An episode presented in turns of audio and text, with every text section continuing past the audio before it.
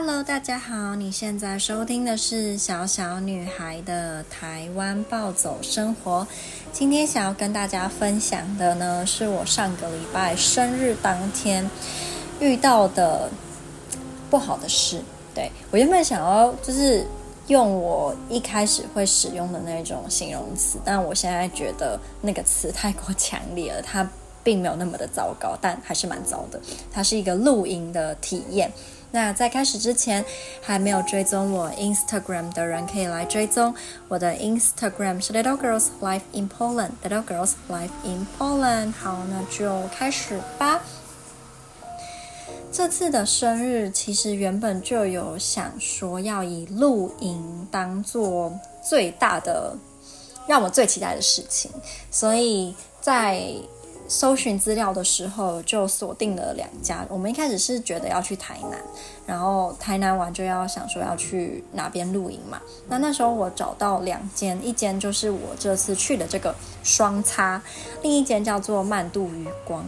然后我那个时候为什么会选择后来的双叉，是因为就是。我发现这个双叉，它里面有提供免费的夜间导览，然后可能因为之前我姐姐她有参加过蛮多那种生态导览的课程和活动，然后我听她描述都觉得，哎，那是一个非常有趣的。课，然后你也能够亲眼看到很多平常只有在书上才会看到的动植物。那平常也不是很有机会可以到户外，晚上的时候在户外，然后还有人可以导览你。所以我对于这件事情非常的期待。然后第二就是它帐篷里面就有自己的卫浴设备，可是另一间曼度余光你就要使用就是。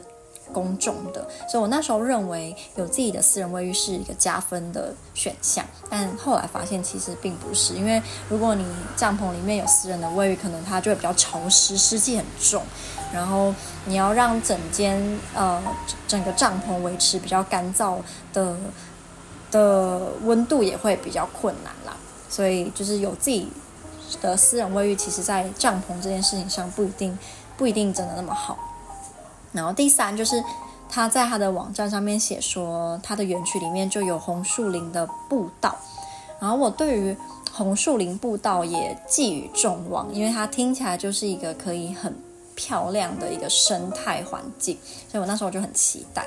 那曼度余光它的优点呢，我那时候爬文完，它的优点是它的园区内的设施就蛮不错的，然后你就算没有去它周边。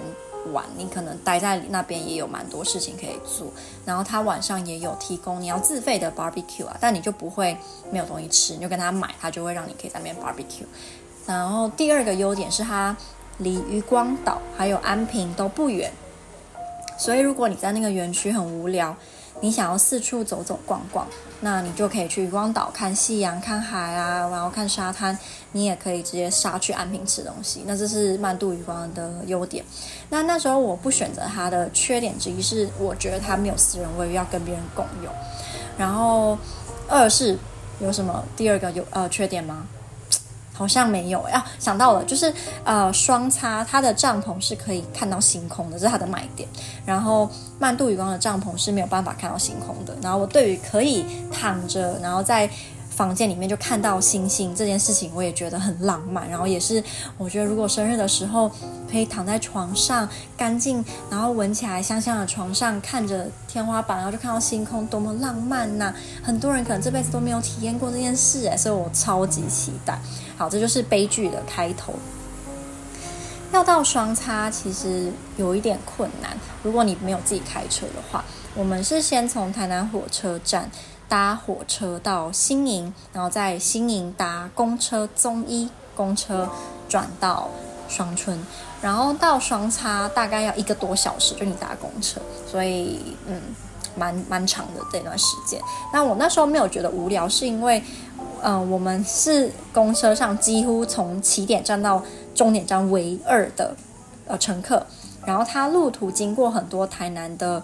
小村或什么寮，就台湾会叫什么寮嘛，然后你就可以看到很多台湾的古古比较古老的建筑，比如说三合院啊，什么一条龙啊那种建筑物，然后我蛮喜欢的。就是平常住在都市比较难看到这么极静跟整片都是呃古建筑物的乡村嘛。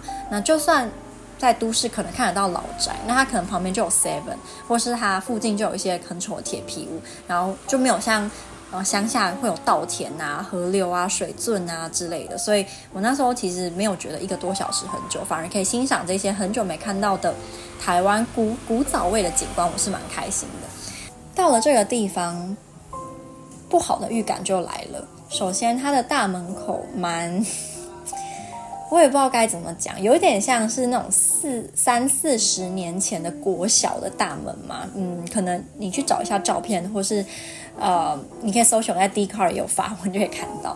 然后他接待我们的那个地方，他除了是接待所以外，还身兼卖纪念品。可是那边纪念品都是一些，我真的很怀疑谁会买，就是比如果冻啊、蒟蒻这一类的，也没什么特别的台南特色。然后那时候的阿姨就给了我们钥匙，让我们可以进到我们的豪华星空帐。一进去，它里面就散发一种我很不喜欢的味道。那种味道在古老一点的饭店或是宾馆都会有。那它也不是说打扫的不干净，其实它里面蛮干净的，也没什么灰尘。没有，我我有去特别去摸，看起来可能可以积灰尘的木柜子，但上面是没有灰尘的。不过它的所有设施就是很勾杂，然后还有那种。上面的漆都拖到很夸张的推推车的篮子，就有点像 IKEA 卖的那一种。那它的厕所也比我想象中好一点，就是一样是干净的，也有附呃洗发精、沐浴乳。里面提到的，因为卫浴设备在帐篷里面的关系，所以之后你洗完澡，整间会有。湿气，然后可能会不太舒服啦。那这个帐篷它旁边就是一条河，应该是河吧。然后还有一些红树林。然后整个园区除了帐篷以外，还有嗯一个建筑物。然后他们说那个建筑物里面是早餐的地方。那早餐是早上九点到十点，它是有提供免费早餐的，但没有晚餐，你要自理。然后里面还有我刚刚提到的红树林步道。跟一个小忘忧森林，还有海边，但那一天天气蛮差，就是风沙非常的大，所以到海边也很不舒服。因为你就是往前看的时候，你的整个脸还有头发都会被风吹得很不舒服，所以也没有办法在海边多待了。我猜如果那一天的天气是好的，可能我整体的体验也会好很多。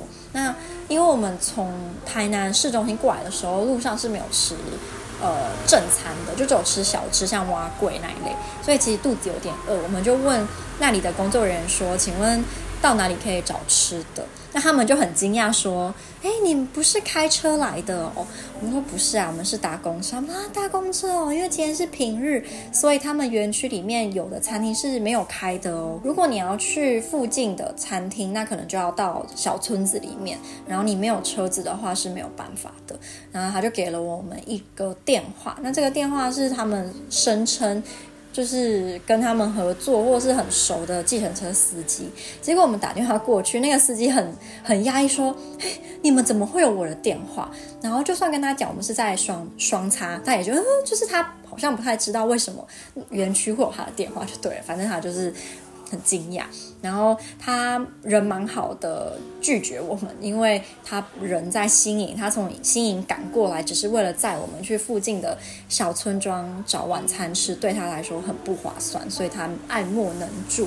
他就跟我们讲，你有两条路，一条是试着在那里叫车，比如说打五五叉叉叉那种，或是在那边找当地的白牌车，那你可能就会。不是按跳表算费用，而是司机会给你喊价。可是因为那边太偏僻了，你也没有办法。你如果他不要，他也他也懒得管你嘛，对不对？所以那时候就觉得很悲。悲惨，就整个就让我心情就是糟到不行。后来我在分享这个的时候，就有粉丝说，他觉得会不会是因为没有吃东西，所以其实你身体的血糖比较低，你就容易暴躁。那原本可能你平常可以处理的不错，或是你的情绪可以比较稳定的看这些事情，但也因为你当时的血糖比较低，你就比较难维持那个正常水平的情绪，也也有可能是这样。反正那个时候我就有点崩溃了，我也。好啦，还是蛮害羞跟大家说，那时候我就有一点，就是整个人。失去理智，我就开始哭啊，然后打娃娃，然后打枕头啊，因为我觉得这跟我幻想中美好的生日也差太多了吧。我们在一个看起来是我爸妈约会会去的那种地方，然后那个所谓的星空帐上面的窗户都是鸟屎，然后原本以为下午四点。诶，是四点吧？诶，还是几点？忘了。反正就是下午可以去游湖，有个游湖体验。也因为水位的关系，要移到明天早上。然后整个地方就很无聊，也不漂亮。你要我拍照，我也不知道拍什么；你要我去逛，我也不知道逛什么。反正我那时候当下就觉得，就是这这不是我要的生日。然后我非常的生气，也很伤心，也很难过，所以我就一直在哭，一直在发脾气，这样。然后过了一阵子，那个园区的人就讲说：“诶，他们有一个休假的员工，可能可以从新营开车过来，载我们去附近的村庄吃东西，就不会那么的饿。”这样。然后大概过了一个多小时，原本是说四点出那个姐姐要来，但她提到五点。半吧，然后他在他才来，但我对他是完全没有任何的意见，而且我很感谢他，因为没有他，我真的不知道那一天我能不能吃到晚餐，我能不能离开那一个园区。那那个姐姐来之后，就在我们到开车可能。十五到二十分钟的小村子，那那个村子里面其实也没什么吃的，真的，然后也没有超商，超商是在那个村子的外围，就也不是在村子里面。然后因为村子里面没有东西吃，所以我们也只是绕到外面，然后才找到一一间有开的那种家庭式的。小小餐馆也不叫，我不知道，就是都没有人，然后有一对阿公阿妈带着一个应该是孙子吧，一个小婴儿这样，然后我们就点了两个餐，然后这两个餐都蛮便宜，我记得应该都不到一百，或是一个一百，一个八十这类，然后分量都蛮大，其实是好吃的啊，只是那当下我就以为生日的时候会吃一点特别的东西，而不是吃比如说炒米粉啊，还是什么炒饭，所以我当下就心情一样好不起来。可是我跟那个姐姐讲话的时候还是很自然，还是就是不会对她没有礼貌。只是我心里的心情是很不好的。后来回到园区，就要等晚上七点的夜间导览，因为这个夜间导览也是我当初非常期待的一件事嘛。跟大家说，就是夜间导览也是我觉得很扯。就当晚上七点我们到集合地点，就是警卫室旁边的时候，那个警卫北北就有点就是觉得，哎，你们在这里要干嘛？然后我就说我要参加夜间导览，他就。呃，好，我打电话看看那个人下班了没有。他说，哎，是这样的吗？就不是这样的吧？就就算今天只有一个人来或两个人来，都应该要，我觉得尊重客人，而不是你觉得哦都没有人来，呃，排队来等，那还没七点你就下班了，或是因为人数很少，你就觉得不需要把它看得那么重要。我觉得这个心态是很不对的。那那时候在等的时候，就有在附近看到一个男子，他就。在不远处的阶梯上吐痰，或是就是边嚼槟榔啊，我不知道是吐槟榔汁还是吐痰呐、然后就发出一些我觉得我不是很喜欢的一些声音，然后在那边走来走去。然后我那时候想说，希望这个人不是导游，希望他不是。结果呢，他就是我们夜间导览的那个向导。可能因为警卫打电话给他，所以他就从他的屋子里面走出来。然后他带着他的女儿，他女儿感觉应该是国小三四年级之类的一个妹妹这样，然后就跟着我们两个。啊，在开始导览的时候，他有给我们两只手电筒，从一个大纸箱里面挑两只，他说自己看哪些还有亮。然后我也觉得这个很不对啊，就是如果里面有不亮的，他们是不是应该，比如说白天的时候，或是导导览之前，你就要先挑好哪一些手电筒是没有亮的，是不是要换电池还是怎么样？而不是，我就觉得这个这个工作态度也让人觉得很随便。然后反正我们就。就拿了两只是完好的，就开始呃往园区里面有弹涂鱼的地方走。他就边走就会跟我们说：“哦，这边有弹涂鱼，然后弹涂鱼是两栖动物。”然后就用手电筒照，啊，这里有一只弹涂鱼，你可以看它。啊，就这样，然后就换下一个地方。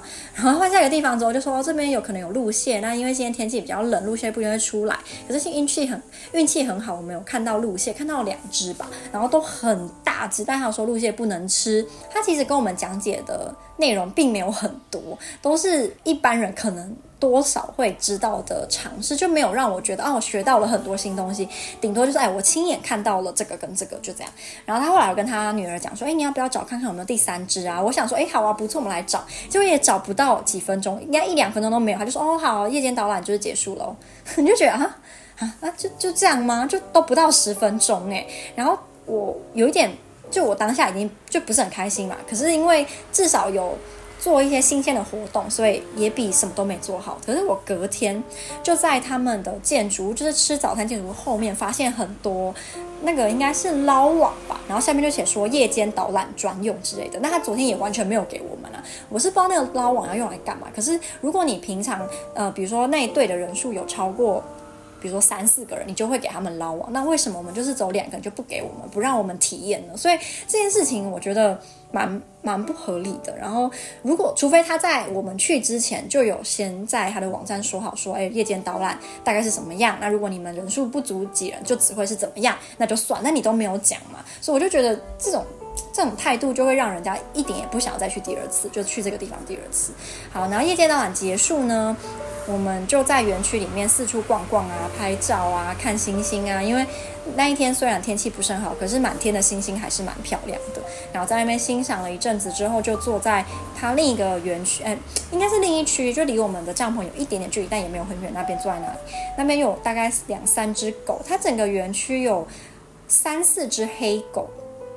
感觉都蛮乖，但其实你也不知道嘛，因为他也就放任那些狗在里面跑。我自己也觉得这样有点危险，因为那些狗是温驯的，没错。但一般如果会怕狗的人怎么办？他可能会觉得，哎，就是不知道这狗会不会咬我，或者他会很惊恐啊。所以我还是觉得他们有很多是可以好好改善的地方。它改善好了，其实，嗯，去的人也。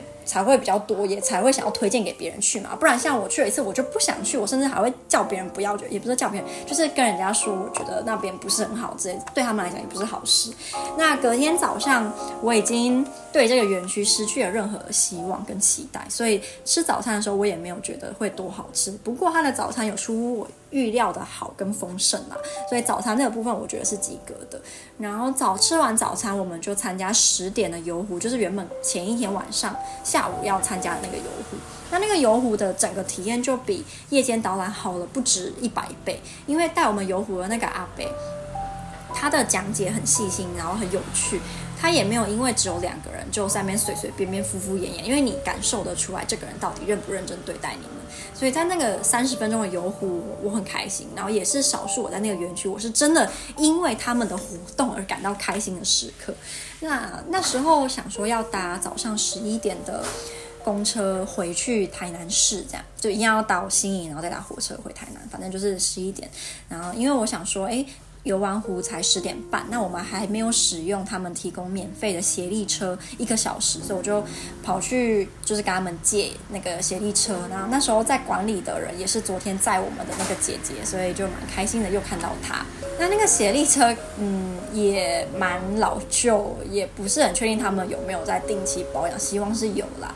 然后骑协力车很好玩，我也觉得超好玩的。就是我在想，如果我当时前一天下午我没有发脾气，而是在骑那个协力车，可能我那一整天的心情会很不一样。那反正骑协力车一开始是在他们园区里面绕，然后就绕到昨天看到弹涂鱼的那个地方，然后又看到了很多弹涂鱼，就很可爱。我觉得弹涂鱼它长得就是很有喜感嘛，然后它在。